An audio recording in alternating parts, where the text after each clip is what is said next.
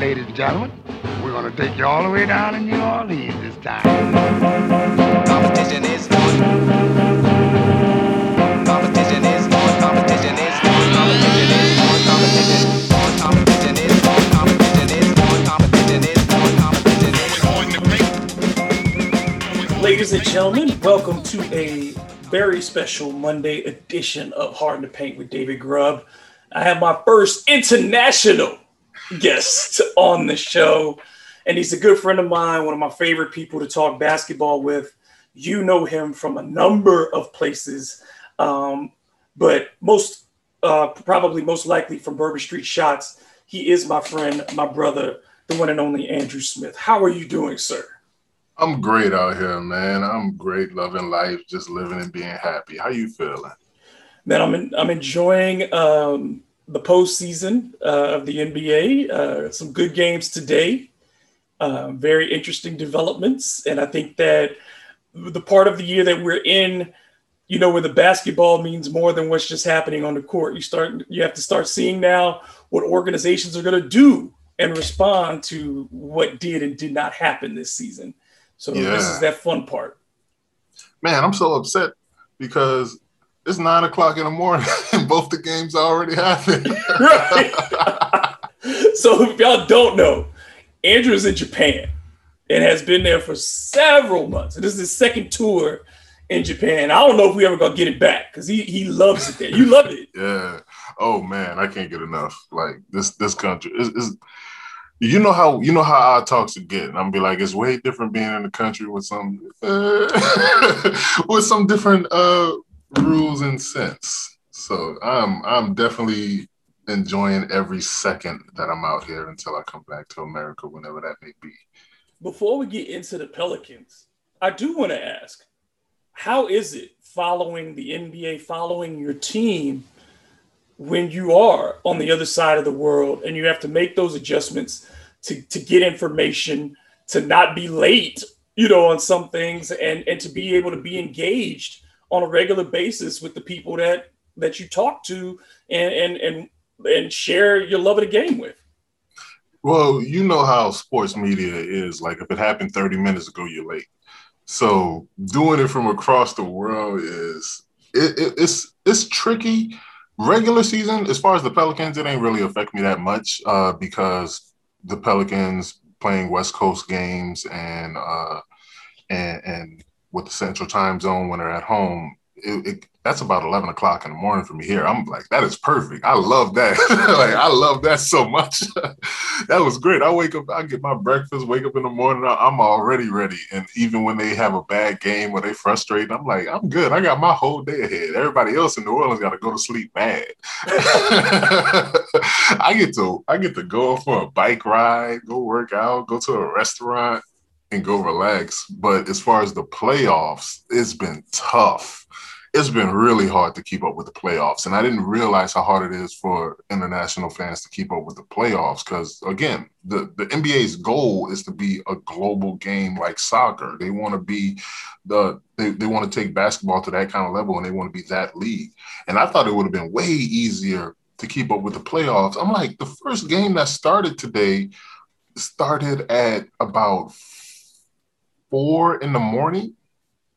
And I'm like, nah. I'm like, nah, man. I love basketball and all, but I'm dead tired. Like it's it's been rough keeping up with the playoffs, uh, mainly the whole Eastern Conference side of it. The the West, I've been able to catch a good amount of games, but even when they start earlier, it's like it's it's too early. But as far as regular season and the Pelicans, that's been no problem. We know also that Japan is a hotbed for the NBA. What is coverage like there? How does it compare to the way we consume it here in the US? Rui is a god. That's pretty much how it works.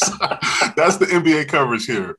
Rui and Steph, and a few people still love LeBron going through, but Rui Hachimura and Steph uh, are the NBA. That's it. Other than that, like it's it's really weird. It's really really weird. I didn't realize how bad an NBA was doing, how bad of a job the NBA was doing as far as marketing in Asia. Uh, China they have on lock. We don't have to talk about China, but when you talk about Japan, uh, some Korean markets, and Malaysia and the other Asian islands, they are not doing a good job at all. Like a, a lot of people that I talk to, still like that are my not my age, a little bit older than me in their early 40s, uh, mid 30s. They're still just like mm, Michael Jordan. That's all I know. Michael Jordan, Charles Barkley. That's it. Which I was kind of surprised Charles was in there with. I was like, all right, damn. They don't. I was like, LeBron. Hey, LeBron. Like, who? I'm like, dog, LeBron. Some of them knew stuff, but I'm like, other than that, they like, uh, I don't know. But the people that are really, really into the NBA, they dedicated and you'll see that with a lot of international fans uh, all throughout. Like the Pelicans have a good international fan base, uh, as far as like you know South American fans mm-hmm. and uh, a few fans in Fiji and, and, and some Asian uh, Asian countries and things like that. Like they are dedicated, but it's just not it's not easy to be a casual fan, and that hurts. You have to be a hardcore fan, and you you just can't like grow a market that way outside of the internet, then how locally, you know, is there coverage? Are there there ways? You know, Rui. it's just not. That's it. just, unless it's Rui, that's it. Unless it's Rui, like they'll they'll show. I was I'm able to go to bars and watch Wizard games all I want. Mm-hmm. I, can, I was able to watch a ton of Wizard games at bars and things like that. But other other than that, as far as like news coverage, just general coverage, Nah, they don't. Nah, not really. nothing. like nothing. You have to go, and it's hard when you don't speak English. Mm-hmm. It's really hard when you have to go and turn to to you know American markets, and there there aren't many English. Uh, there aren't many Japanese speaking outlets other than the actual NBA app, and they have their own show. But that's literally just one one aspect that you can cover. Whatever they cover is the only information you can consume. The only team that does have their own Japanese uh, area that I'm aware of, again, is obviously the Wizards because Rui is a big part for them. That's, so it's Wizards fans and who, whatever the NBA can kind of give you. That's that's really strange considering the symbiotic nature of the U.S. and Japanese culture for so long and that we've been able to penetrate that market so well with baseball, clearly. Um, yes. And then we've that's had, a different. That's a whole different monster right there. Right. but at the same time, we've had these occasional, you know, before Rui, there was um, uh, what is it, uh, Tabuse, Yuta Tabuse. You have, you have Yuta Watanabe. Uh, uh Watanabe. Uh, yeah. and um, Watanabe. Watanabe. Excuse me. They're, they're no, they're they're announcers every time I'm watching, and they Yuri Watanabe. And I'm like, oh my God. this is sad because it's been a minute for me. I took Japanese in undergrad for a couple of semesters and I was better than this a while, for a while. And I'm just messing up. Probably just I can't see it in front of me. Man, I am taking Japanese as soon as this class is, I mean, as soon as this is over with, I got my Japanese class coming up because one of the reason that you mentioned it, like it's insane. And I want to help bridge that gap. I want to help give, uh, give, the Japanese NBA community an outlet like that's not it, it's it's rough. Even I don't like watching the NBA.com shows. It's it's so generic. It's so commercial. It's it's it's advertised. Like it, it's not real. It's not an educational experience for uh, NBA fans, and I want to give them something because they really have a very very limited uh, limited area that they can go to. How do you see that as an opportunity then to be, you know, obviously you don't work for the NBA per se, but you love the mm-hmm. game of basketball. You have journalistic background. You you know how to translate this. Um, and being an American, a black American, a big black American, I mean, all these things, mm. there is a, you know, there's a certain cultural part that goes along with it. They see you and they see basketball in some ways you know, how, what do you want to do in that regard to kind of try to spread the gospel of the game?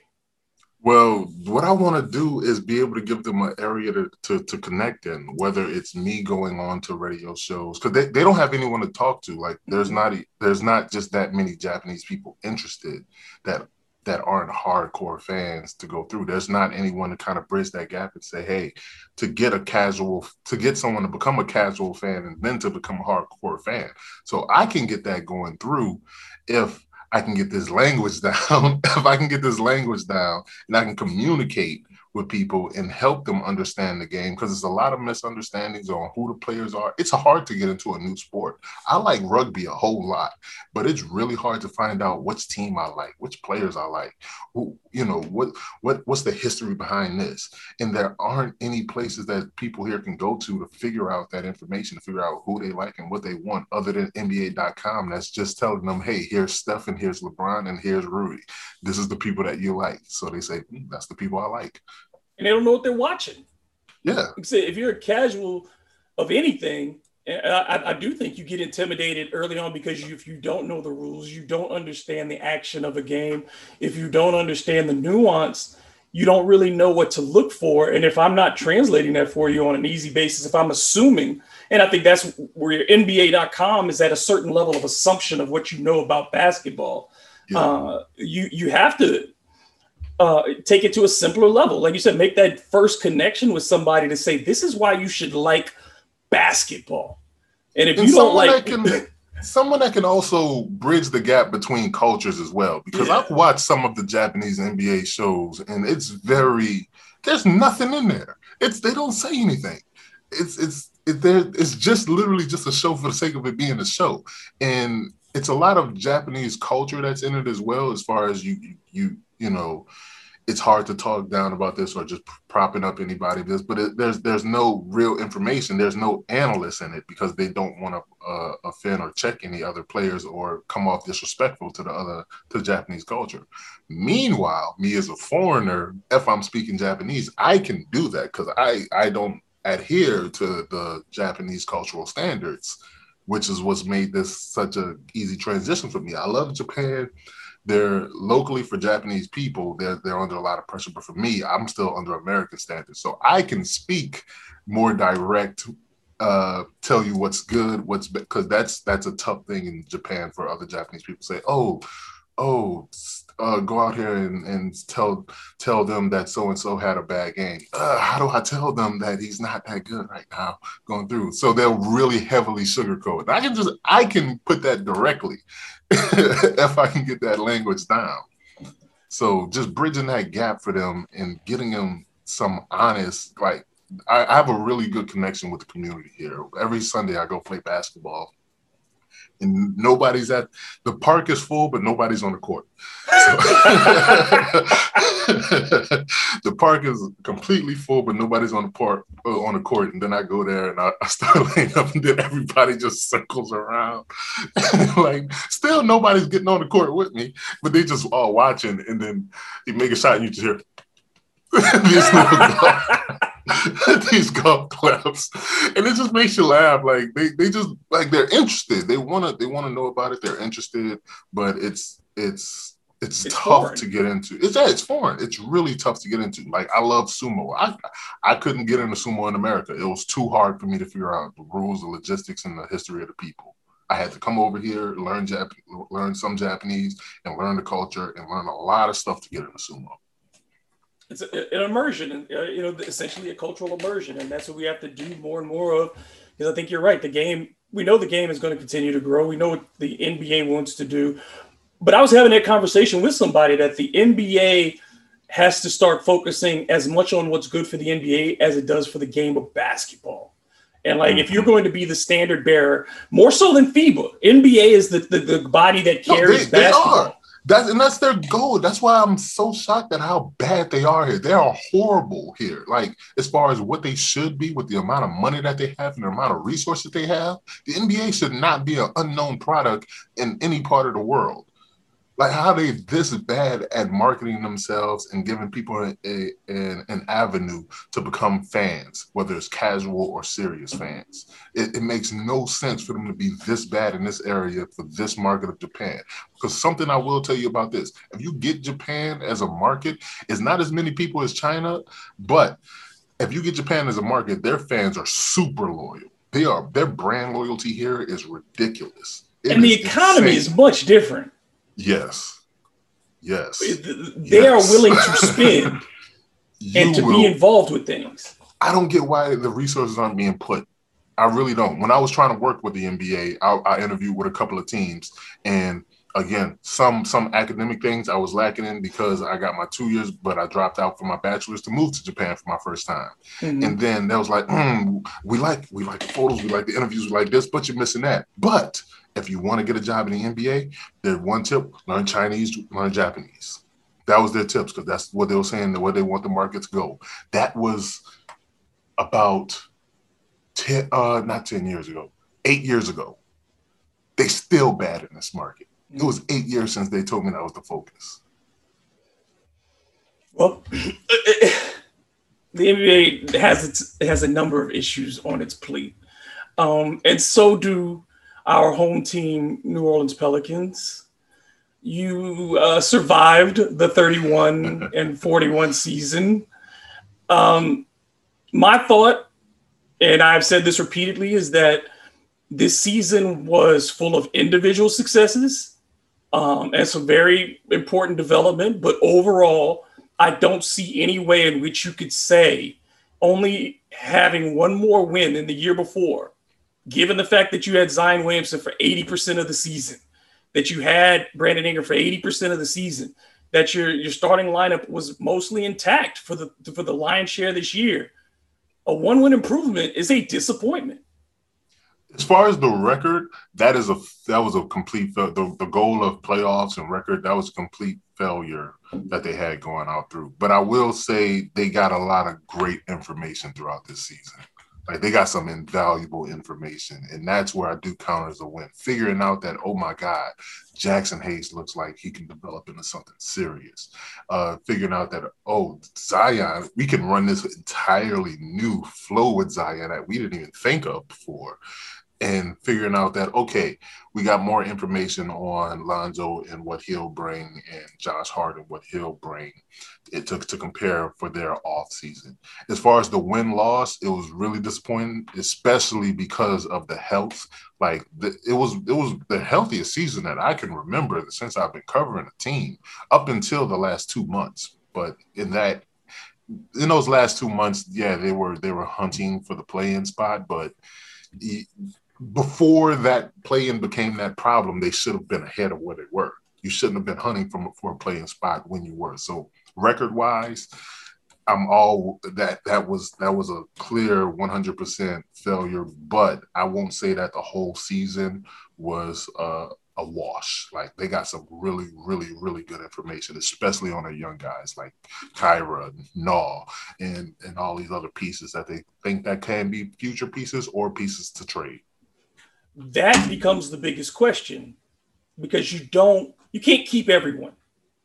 And a lot of these guys come up for extensions at the exact same time, and they will be expensive to retain. And then you talk about Alonzo Ball, whether or not you plan on retaining him. You have to, you talk about Josh Hart, whether or not you plan on retaining him. Financially, this team is still under pressure. You have the on court pressures, you have pressure on David Griffin in the front office to make something work going into year three. Do you, is there a sense of do you think desperation is the word for year three? Should they approach it that I- not in the moves that they make? Like you don't want to make moves out of desperation, but success you have to pursue it desperately. I think. No, I'm with that. I'm absolutely with it. Yes, yes. You cannot, you cannot take your time. I, I've- I've said it on in our spaces, uh, in our spaces wraps up, uh, our spaces wrap ups I do after games that I was doing in the uh, season off. That this team, in my opinion, they wasted their development take your time window. This was your year. There was a you had a bubble season and this season that you wasted your your where you can do experiments that you can de- play a lot of young guys and develop or install instill a little bit of culture by pulling guys when they weren't meeting up to your expectations. You've wasted that time. You can't go in you can't go in slowly now you can't go in slowly in year three of Zion.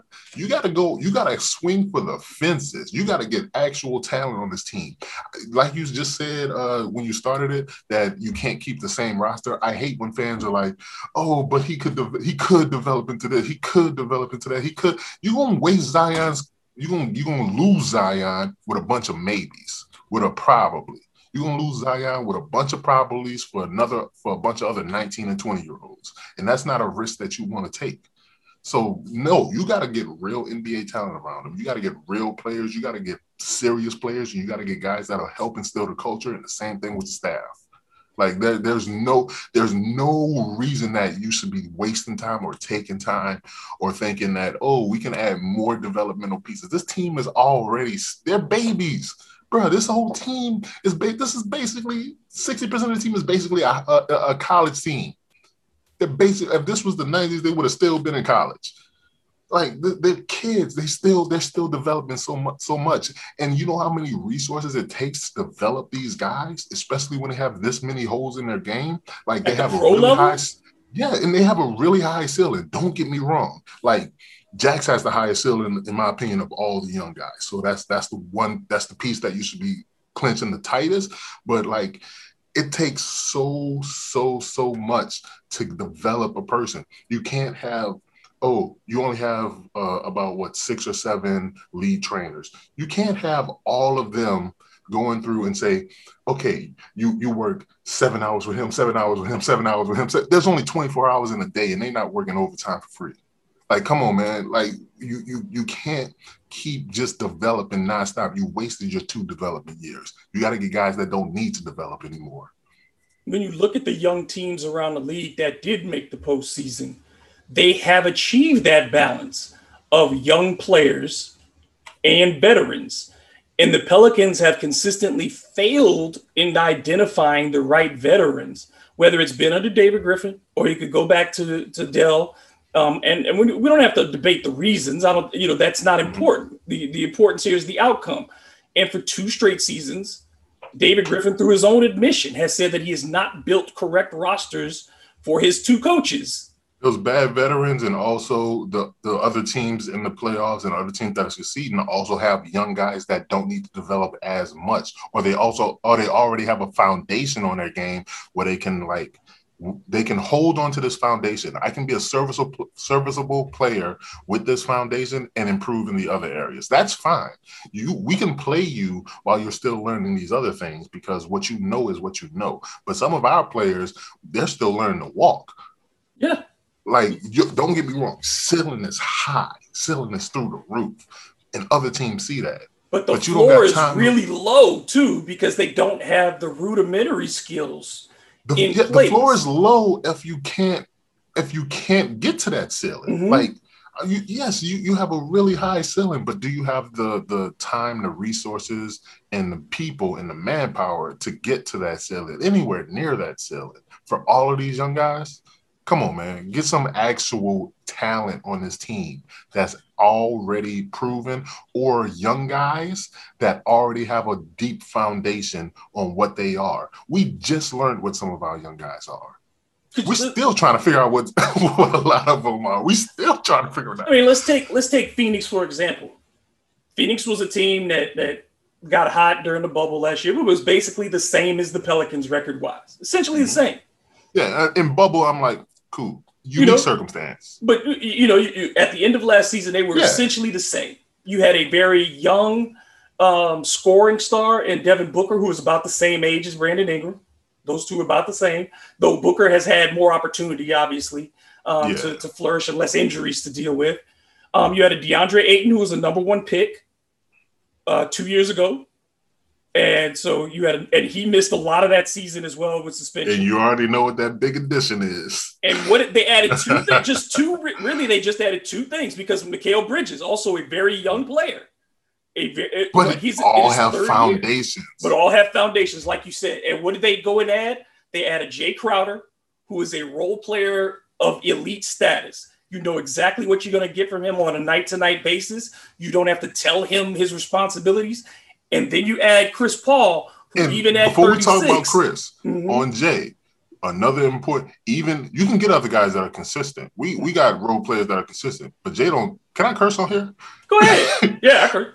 Yeah, okay, cool. Because Jae don't take no shit. Like No. for real. Like that is what we need. We got a lot of. Oh man, that is that is one thing. When you say babies, they're me- soft like babies. That is one thing that irks me to the to my core and i don't think zion is in that core because i think zion is like nah i want he has that like that mentality of like oh i want to win-win which is what i love but also worries me because if you take your time for people like that they're like i'm a i want to win more than anything. You're not to stop me from winning.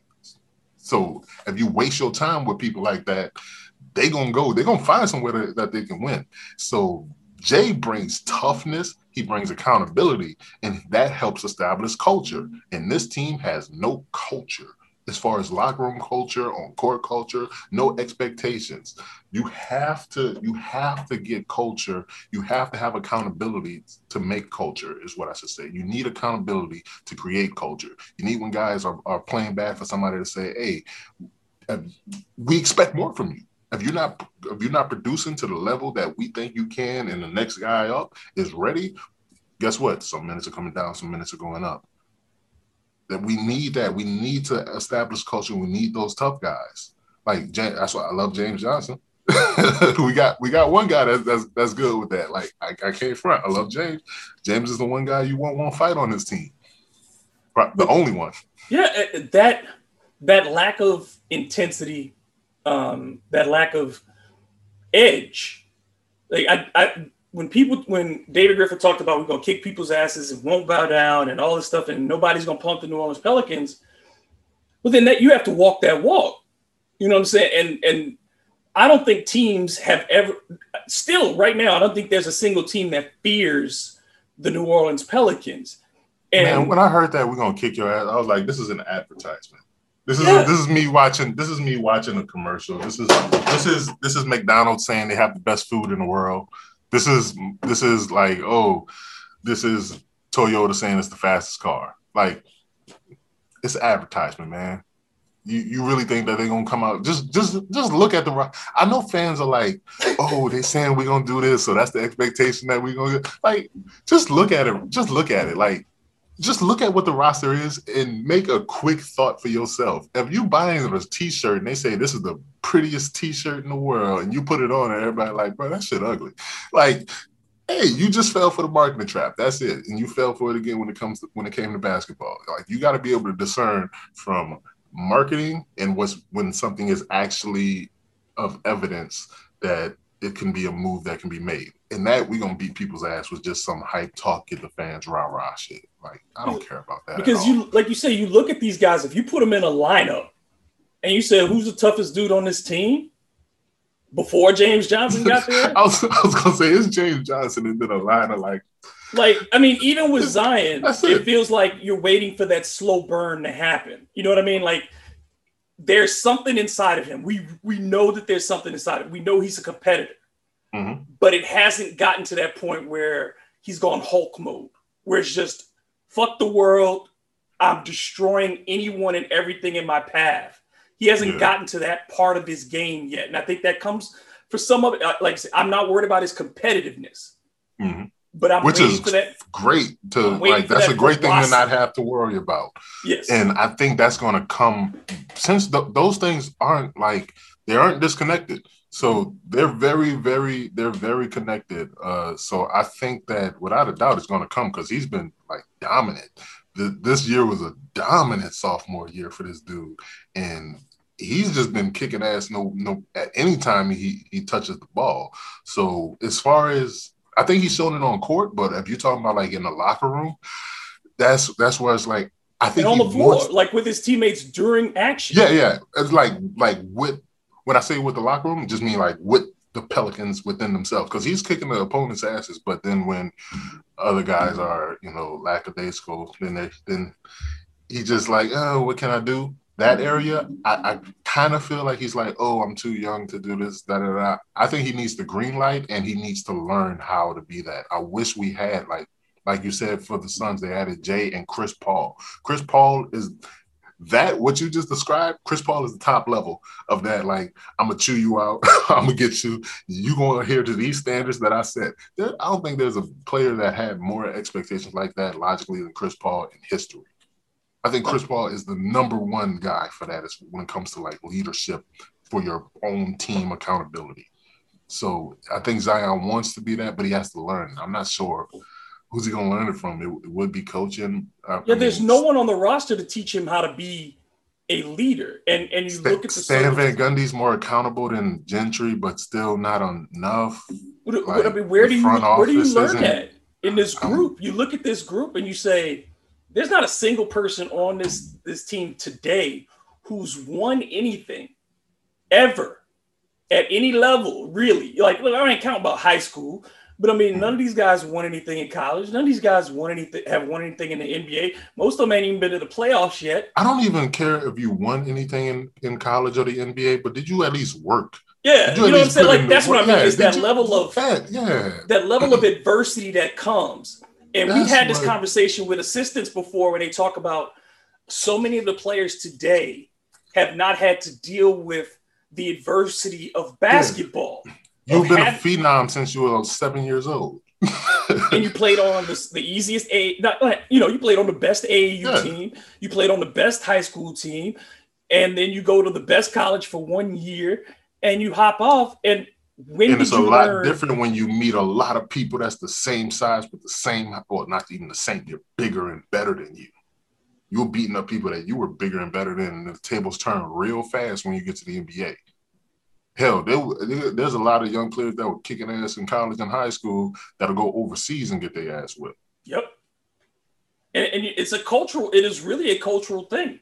And it's i think the the the struggle for American basketball in general right now is you've made it too easy at the youth part of it. And then when they get to the professional level, the development is behind mentally. They may be skill wise. You know, we hear this every broadcast. The level of skill has never been higher in the NBA. Sure, fine, it is. Athletic, athletically is the highest. Guys can do more than they've ever done.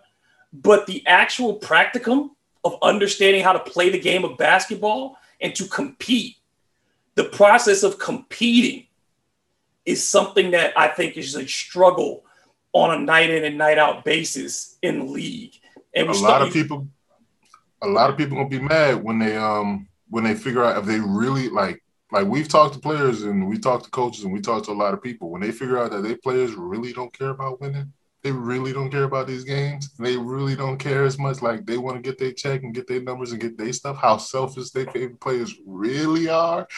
Ooh, buddy, them, like we can't we can't talk about it how we want to, but like a, a lot of fans gonna be real mad when they figure out about their about their own players, and it's it's.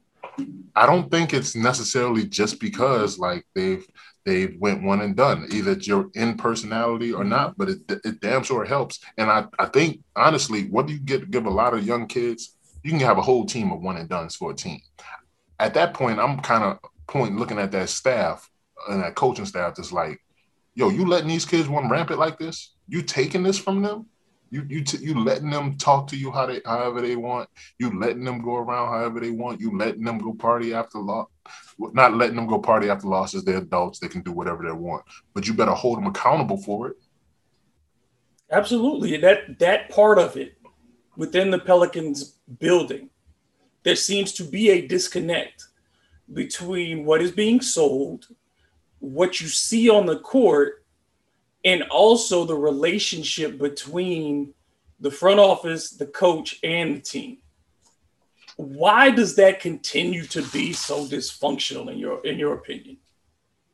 The relationship between basically everyone. Yes.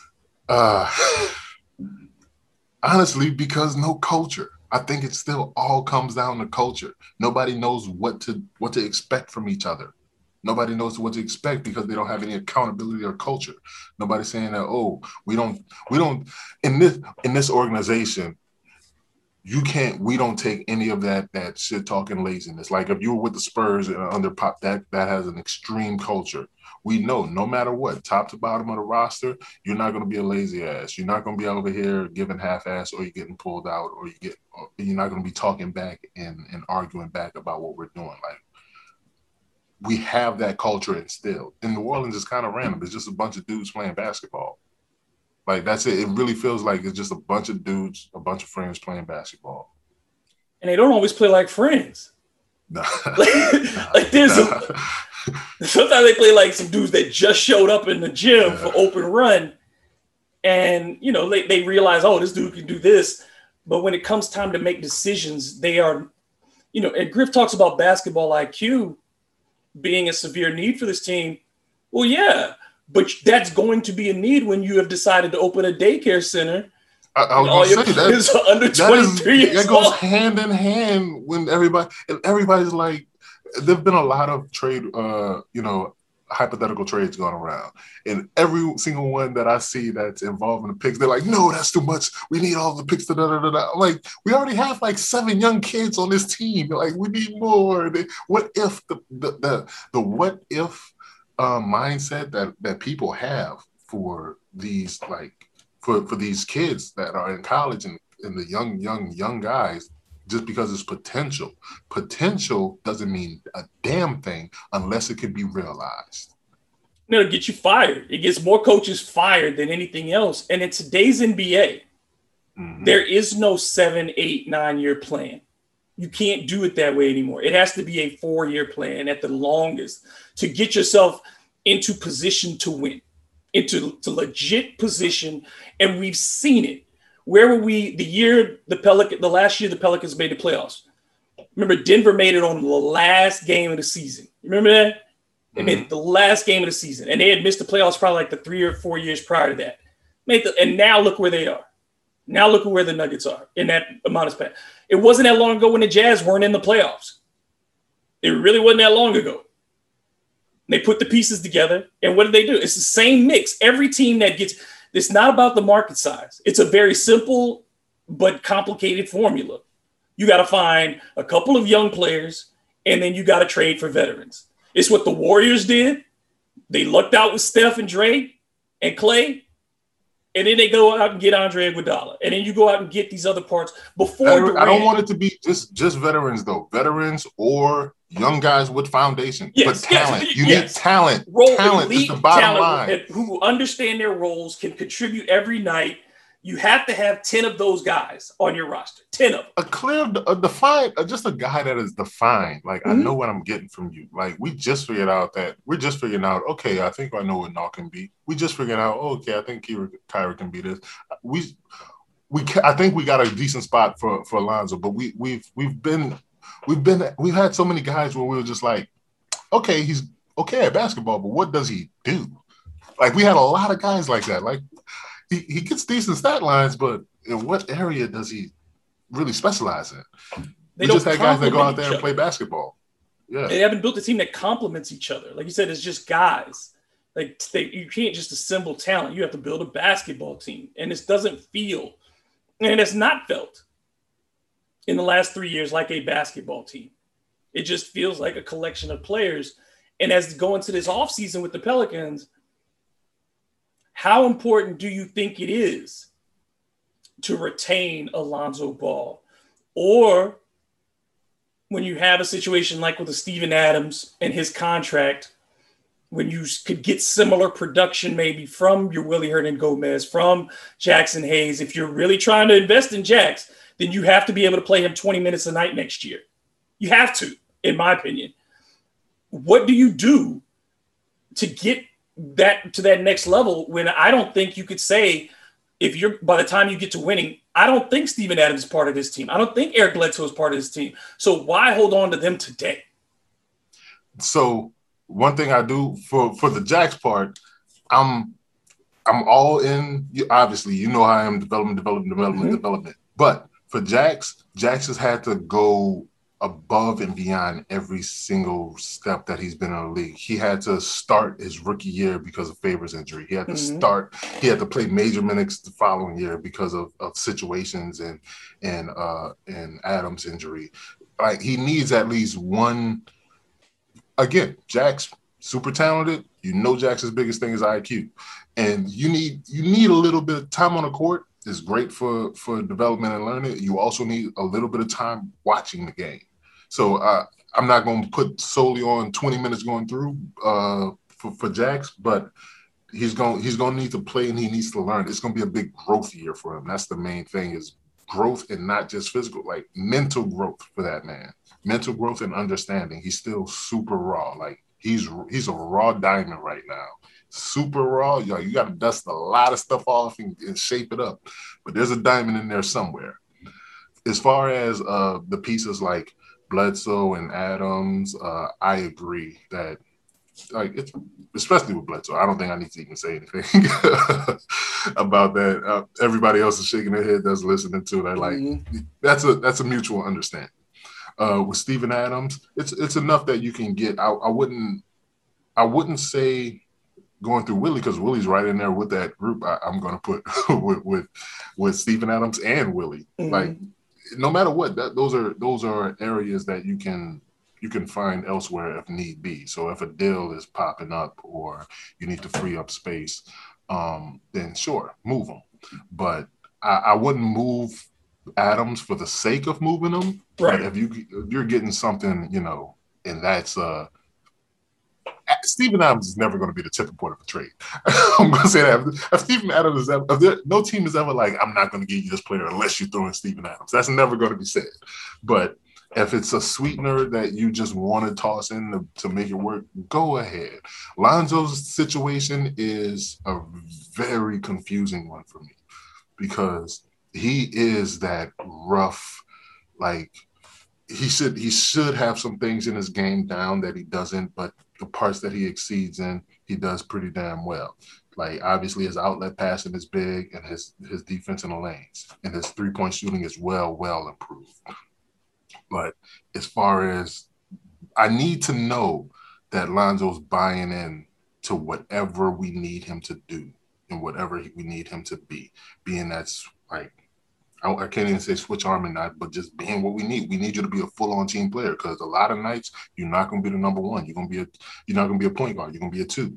Some nights you're going to mainly be a corner shooter. Some nights we're going to need you to mainly be an outletter. Some nights uh, Zion is going to be running the point. Some nights not Bledsoe, but whoever the, whoever the other guard is is going to be running the point. Sometimes it's going to be Nas. Sometimes it's going to be Kira, and you you gotta you gotta be able to to adjust for the amount of money, I gotta see what the amount of money he commands because his main skills that I'm paying for are outlet passing, um, Three point shooting.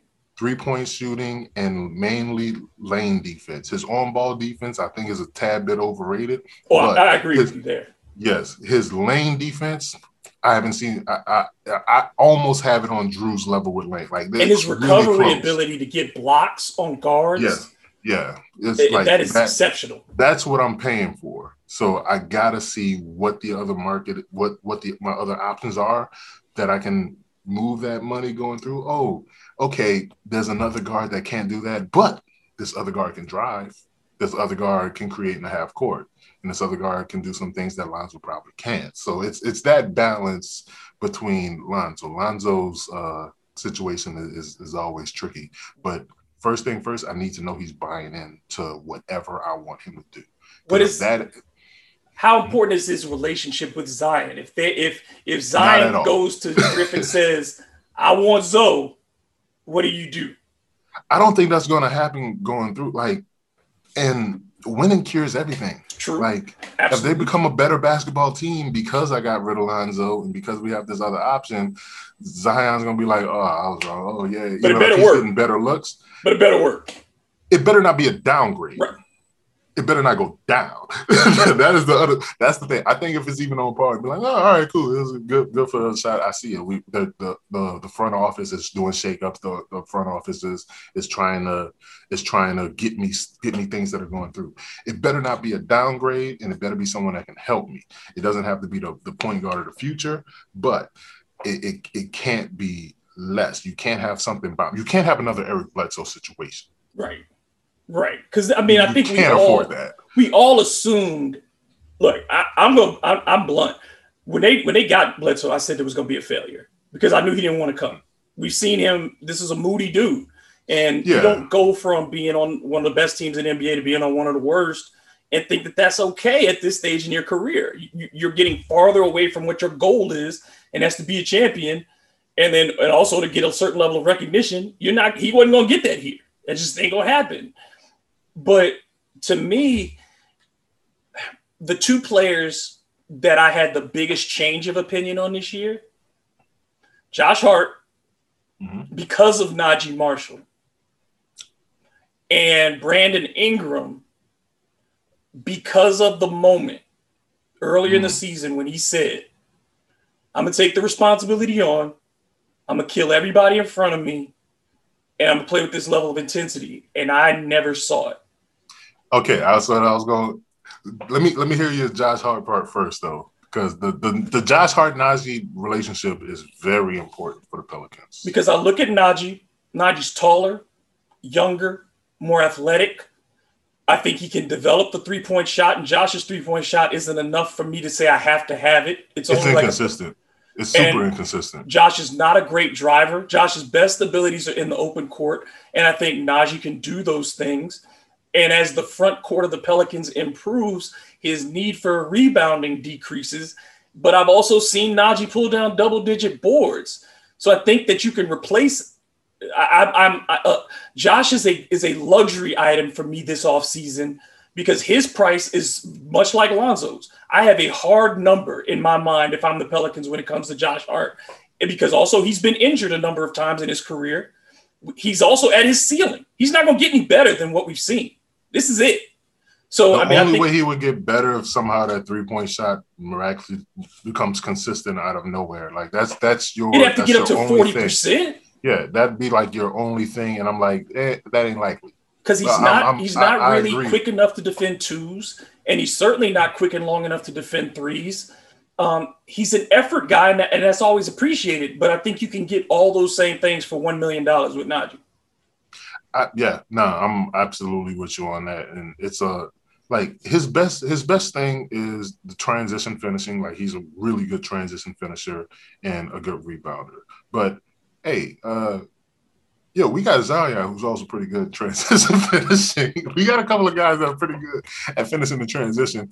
Uh if you're forcing the ball into Josh Hart, I think that the defense will be okay with whatever they whatever they get. Like, but I really I do like his transition finishing, but I'm not I'm not like handcuffing myself to you for that when I already kind of have that covered on his team. Again, like that's more. It's nice to have a lot of good transition finishers, but I'm not paying you all this extra money for something I already got. I can get everything out of him. TV. You give me Winion and Naji together, I can get everything that I get out of Josh Hart. Yeah, pretty pretty much. I mean, honestly, like I think you can just straight up do it just Naji. I mean, you know, but you know what I'm saying? Yeah. Like, if you, if you Yeah, want to like, really be, because if when you want to people be talk sure about, about it, oh, yeah. imagine if we had Naji and Hart at the same time. Well, they never would have played at the same time. We never would they're gonna be out. getting in, the, in some. They're gonna be getting in each other way. yeah. nonstop. If they play together, they're gonna be getting in each other way nonstop. But Bi Bi was a disappointment to me this year. I know his stats say the same. And people would talk about the spacing issues and all that, but it was more than that with Bi. It wasn't just the spacing; it was the decision making at times. And it's still two straight years that we have not seen any intensity from him on defense. We don't see moments where he says, "I'm going to take on." The guy who, who's scoring for the other team, that's my job. I'm the longest athletic defender that we have on the perimeter. And we don't see him with that kind of I'm going to change the game with that. Three or four possessions, let me lock in and change the game with that. And I think That alone, you can't win in the NBA if your premier players are not committed on the defensive end. And we know Zion is not a great defender at this point, but we saw improvement. He improved. Yeah, we saw a huge a night and day improvement. We Like, have not I- seen improvement yeah. in two years from Brandon on the defensive end. I've given up on the uh the Brandon Ingram defense. I'm not gonna lie. That that is I'm completely like this that is what he is. What he is on defense is what he is. And I'm like, cool. But and if you don't if he if he doesn't become one, fine. But you gotta be a you gotta kill. You gotta kill on offense. He hasn't been enough of a killer for me on offense to to, to nullify that. I, I always think that guys for him to be maximized, that he needs more he needs something else besides scoring to to be elite level or just be an absolute like be like you saw Trae Young like be that kind of scorer like that's just like I'm unstoppable but realistically besides just being Michael Jordan out of nowhere get something else to your game whether it's rebounding or shot blocking or lane deflection I don't think that he is going to be a great on ball defender in any universe but he should get like three or four deflections a game just by having his arms up. Like his arms are always down. He got a wingspan the size of Dwight Howard. His feet his always arms are flat always down. too. Yeah, His feet like, are constantly flat. Even if he don't, even if he ain't, your arms up, man. Just keep your arms up. just keep your arms up and spread your hands, and somebody's gonna throw a pass at your hands at least three times a game. You play enough minutes where that's gonna happen at least three times a game. Uh, And I, I'm I'm with you on the same boat. This season was really really uh, disappointing for me for Bi. I'm like it from his improvement that he had last year, and it seems like he didn't go down, but it just stagnated. Like he didn't improve anything. He didn't Nope. improve anything. He didn't get better in the clutch. He didn't become a better rebounder. He didn't. He just he was all right. He is like he is what he is situation, and we we do need more out of that, especially if you're planning on him being the future.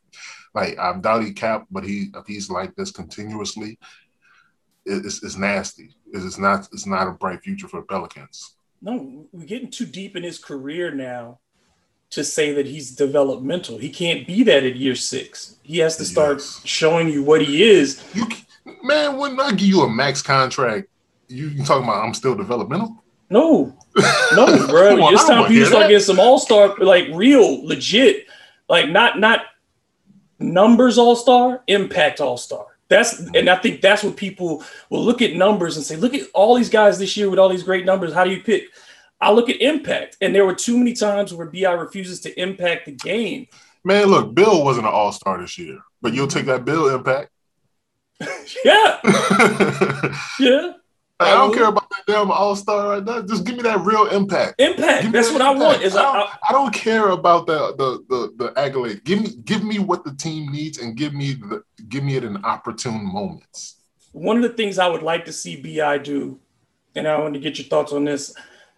I have often thought that he should, that he likes the ball too much as a scorer. The the best, you know, we the people started comparing him to Kevin Durant when he first came out and stuff. But when you watch Durant, Durant is efficient with his dribble. He don't dribble a lot. It's it, I, one two bang, one two bang. I think he should get. He needs to get less dependent on his dribble. And the other part is he does not move without the ball. His dribble not even that good. No, it's the ter- Like, he does not have a tight handle.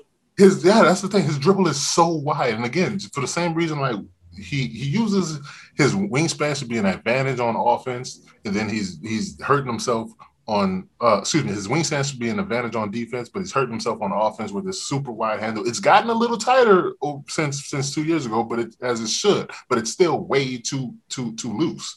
Like it used to be an instant turnover every time. Now it's a turnover most of the time.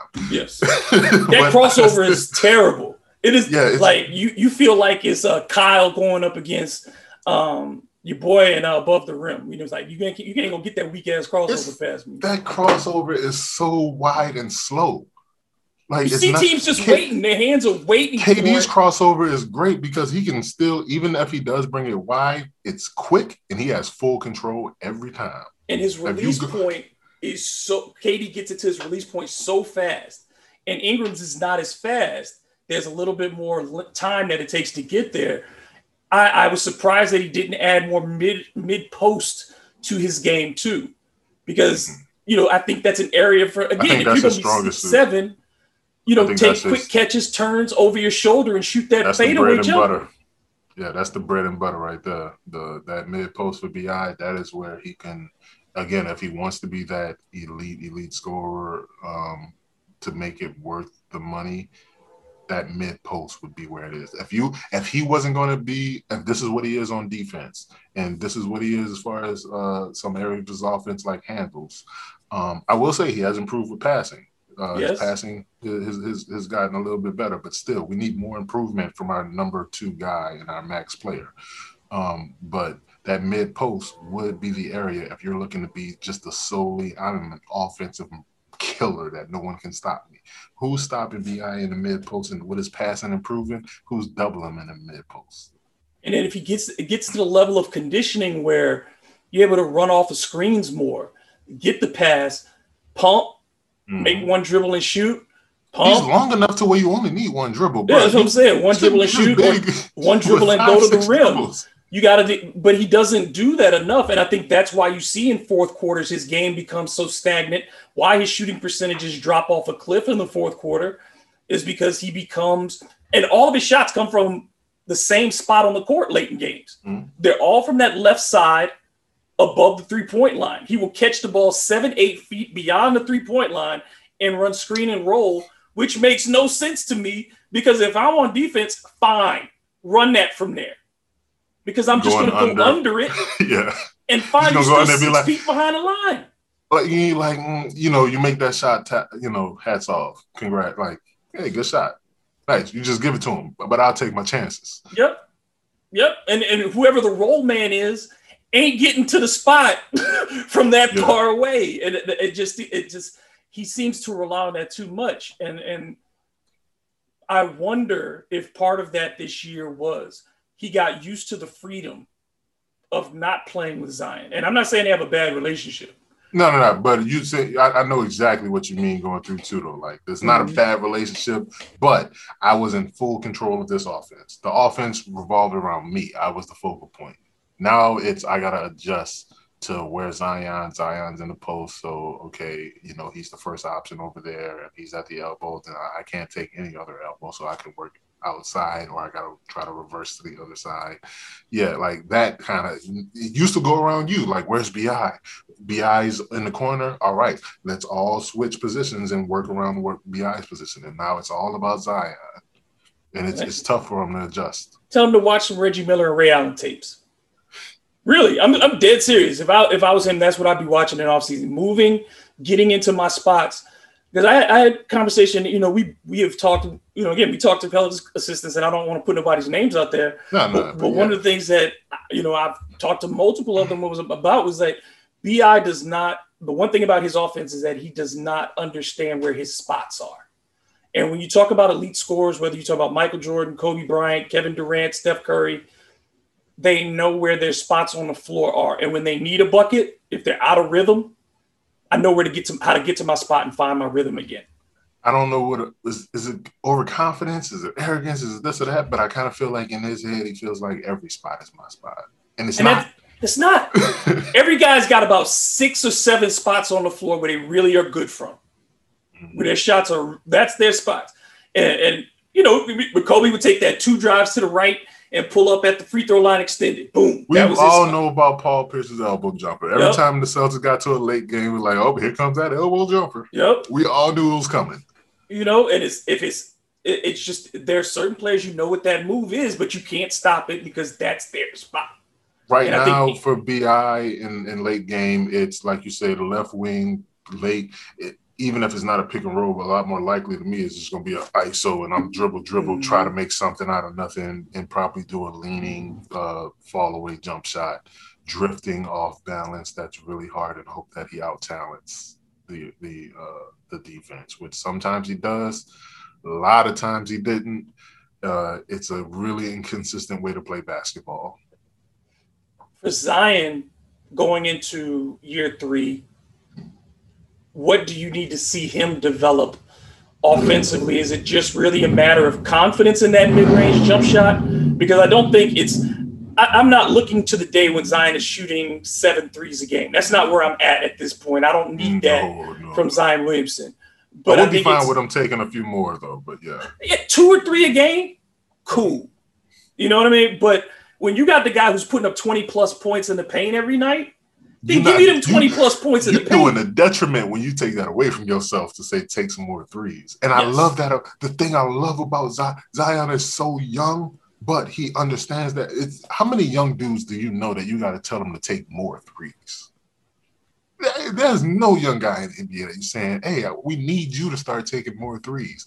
It's everybody like, "Du- dude, chill, relax, use your size, use this. Zion knows what he's good at, and he knows he's a he's a fine three point shooter, but he knows where he's dominant at. And I, it's it's much easier to ramp a guy up to shoot more threes, in my opinion, than to say, oh, take less threes. It took us a real long time to get that step back from Lonzo to calm down.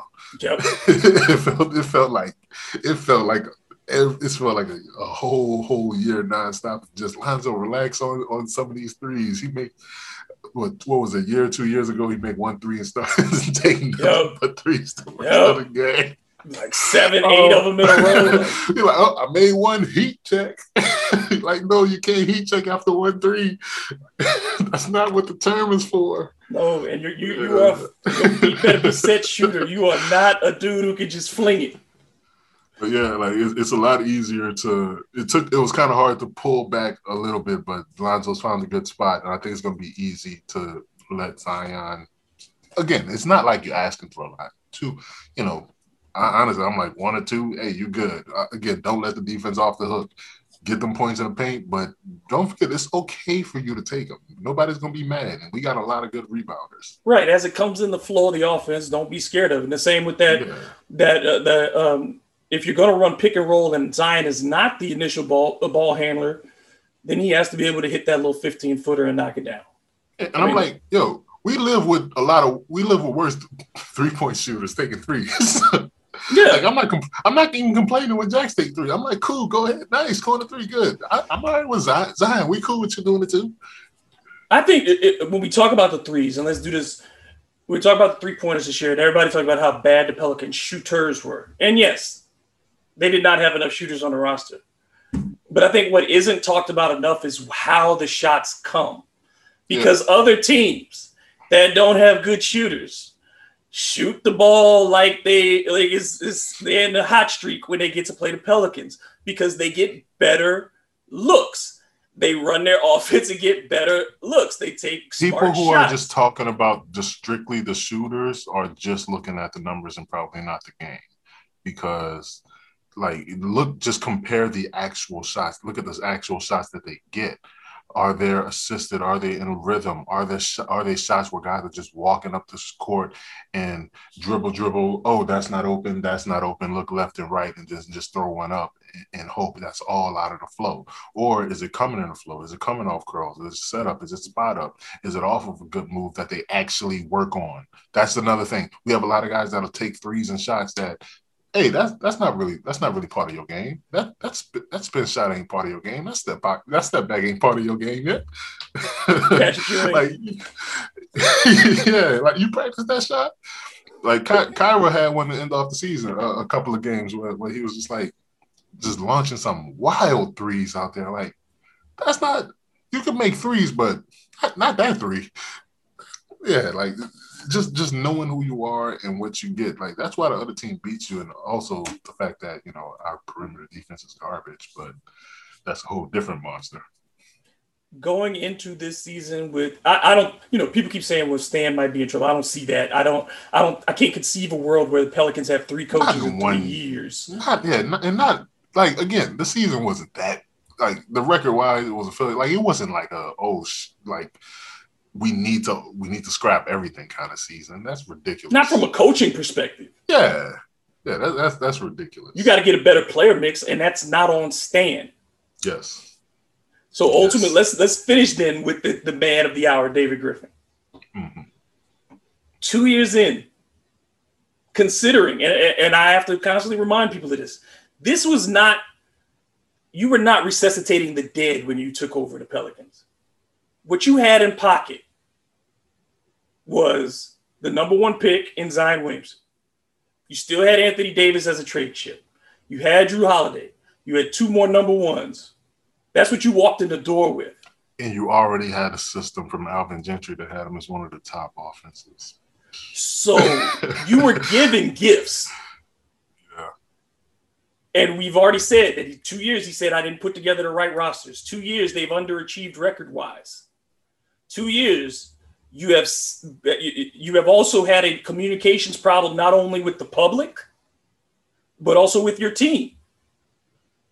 It's starting to feel if David is sometimes I have to wonder, is it about David Griffin? Is his job about him writing the narrative of his story after what happened in Cleveland? And is he selling something that he doesn't own?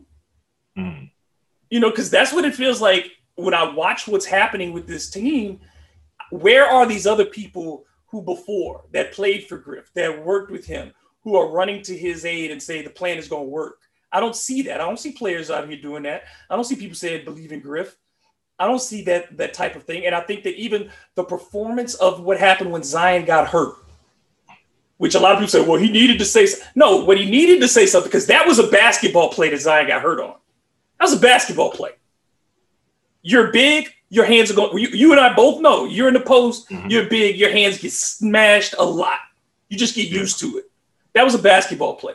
But if you want to talk about foul calls, why did you wait till after the man is gone for the rest of the year to start talking about it? Where were you month two of the season when Stan was already talking about it, when players were talking about it? Why do you wait and then say, well, I'm ready to take this $15,000, $50,000 fine now when it didn't matter anymore because Zion ain't playing the rest of the season? I gotta say, I love the when that whole situation was going on. I love the little swing when Swin Cash was on Twitter, like subtle subtweets, but she didn't want to get the fine. like she wanted to say something, but like, Swin. ooh, I love Swin so much. So, too, she was like, ah, I want to say something too, but uh, fifteen grand, that's a that's a good bit of money, and they ain't gonna call more files for it because I ain't out. it's just donated Right, for no like- reason.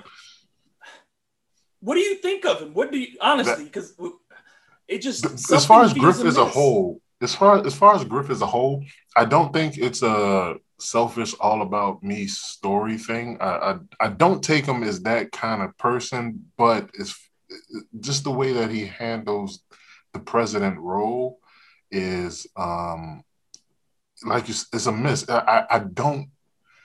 I don't think he's selfish, but again, I don't buy what the dude sells a lot of the times. It's just the same way, like a lot, of, um, and cautiously. Like I, I just know when to pick what's what's salesman and what's not, and that's what I advise fans to do. Just like we spoke about earlier when he was saying we're beating people's ass, we're doing this, da da da da. Recognize that that's a play to get y'all in. The Zion move when Zion got hurt and talk about foul calls. Recognize that's another play to back up the players, even though it, it felt uh, late or honestly meaningless as a whole. It, it really didn't do anything. like it, what they're going, they, they're not going to call fouls on the dude. They're not going to remember it next season. They're not like it, it was. It was just. I mean, I think. I think. I think some players will liked it, liked it, the fact that he talked uh, about it, but realistically, like it does nothing. So that's really not a situation that I kind of pay any. That's right in that situation where would beat my people's asses and this and da da da. Like I don't. That's nothing. That's dust. Um, with him rebuilding, I'm still like I, I do believe in the front office as a whole, as a team, because it's Mhm. not just Griff. Um, I do believe in Langdon. I do believe in Swin's input. I do believe in the in the coaching staff input that they have. Mhm. Uh, the way that it operates, still, it's hard to judge because there's they, they've done a really bad job with transparency, especially now covering from overseas. I'm like, um, like I'm like, I got no clue. It's it's completely random. I don't know what they're looking for. I don't know what they want to build. I don't know what their game plan is going to be. I don't know what like. Honestly, I, I don't I don't know, I, and it, I don't see a pattern to make a good prediction for it. It feels very random. We're gonna see like go with the flow esque. So, what would be good enough in your mind for next season? To me, it's if they're not a comfortable comfortable playoff inclusion. If you're if you're 8 9 10, I think that's again that's a failure in year 3 Mhm. because with what we saw, Chris Paul made the playoffs in year three with the Pelicans. They made it to the second round. Anthony Davis made it to the playoffs in his third year. They lost to the Warriors in the first round, um, and as as the eighth seed. With this, with the way the West is, and you figure how good teams will still be next year. Um, to me, you can't just be 41 and 41 and say that's a successful year. Uh, again, record wise ain't really the the only thing for me. You have to you have to prove that you're you're set. Like the record wise, there, there's a there's a there's a scenario that that I can have it going through. But in all honesty, was if they make the playoffs, if it's if it's seven or eight, I really don't care. I'm not gonna lie. Like I said that when the Grizzlies made made the the play-in spot, and I'm like, dog, they got a they got an eight seed to get like busted up in a gentleman's suite. What kind of experience you get? What what what they learn from it? What they get? And I'm I'm like, what I care about more than the record, only for next year, is proving that you're you have your game plan. You have to show me that you have these steps that you're that you're taking even if you are 41 and 40 41 show me okay the zion system is in place these are our pieces and we only need this other piece that we can get in, in following free agency or moving these other things like i have to see that structure completely set like I, I got to see, okay, cool. So this is set, this is set, this is set. Zion uh, will be in, will be finishing his third year, and then all the moves should be coming into place. Going into his fourth year, you should be set. You should be set, set. Like I can see exactly where this team is going and exactly what's going on. And I shouldn't say exactly because the job it'd be horrible management by the whole staff if it was that predictable. Right, but I mean, screwed. but you know exactly the trajectory I mean. should be clear. I see the common sense. Up. I see this. Yes, I see the sense. I see the okay. This was improvements here, and now they just have these areas, and this guy's improving, uh, and, and so forth and so on. Like what we did see with Memphis from last year to this year. Yeah, pretty much. They were pretty not. Much. They didn't make a jump. They were not light years better for any number and of reasons. It's the but, same thing. Like that, that, that they made that eight seed. I don't care about that eight seed, but I do really like that jump, that jump, and how Triple J is looking when he came back. And John and Morant how, was able to show, like, yeah. okay, legit, he can handle that the moment. Yeah, he may not be ready to do all the things, but he handled the playoff moment. He understood. It did, he didn't back down from it, and he was electric at times in in that moment. And that's what I think you want to be able to see is can these guys handle that? Because what we've talked about as playoff races the last two years for the Pelicans were not neither one of them ever to me felt like legitimate playoff races. Now the first years because of the bubble, everything was ruined by the time they got down there. They they would have had a chance before that. But this year, that chase for 10 it, it I thought it was over in January. It didn't even feel if right they made it. Even what if they what if they would have made the play in? What if they would have instead of the Grizzlies, it would have been. I wouldn't have felt any better about it. Yeah, I'm like, so what? Yeah, I wouldn't have felt any better. So what? Okay, yay, you made the play in and lost in five games. Like, so do you feel better about their future now that they they have a playoff appearance in five extra games? No. Like, no, there's there's way more important things than a late playoff seed it's just like I think you remember we knew. I, I, think you and I talked about this before when the Pelicans did make the playoffs in AD's third year and got beat by the Warriors. Mm-hmm. I knew that team wasn't good enough to make it the next yeah, year. Like, uh, like, all right, cool. That was an fun. accident. Remember, KD missed like games. 30 games that year, and they beat Oklahoma City by a half, like basically a, a tiebreaker. What was the experience from that year, though? That was more than getting busted up by the Warriors was the was the uh, San Antonio game to get in. Yes, that was that had value. Yes, but getting busted up by the Warriors, that what what what what you hey, congrats, what you learned. Steph Curry is one of the greatest. Congrats, we all knew. Yeah. you just want to see the Pelicans get off the treadmill, man. That's all it is. It's just get off the treadmill and go somewhere. Either you got to bottom this thing out. What a plan, man! What a plan! It don't feel like yeah. the Pelicans have had a plan of, as far as building eh, for forever. In a decade, it's just been a bunch of random players. It, it's it's been a decade, and it hasn't random players are not even talented players.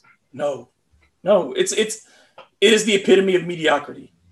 Yeah, it is the epitome it's a, of mediocrity. It's a bad place to be in because you're not bad enough now to to to. But you got you picks. Know, Yeah, you, you got picks, and you, you got picks, and you can't you can't really waste time to develop young people, but you're not good enough to get to go deep into the playoffs. Like you, you they're they're not. I'm not saying they're in a bad situation, but being stuck in this as limbo, this will be a bad place to be in limbo.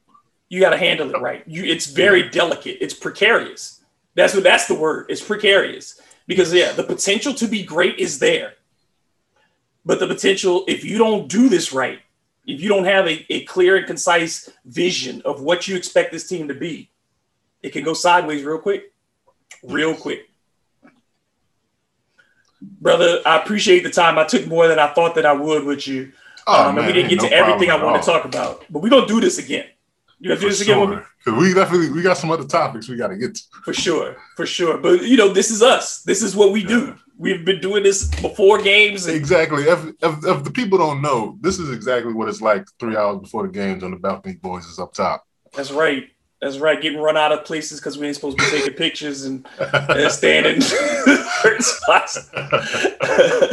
we just trying to do our jobs. That's all we trying to do is do our jobs. NWA of the Pelicans. Yeah, give people what they want. But this, this, you are my, you are my boy.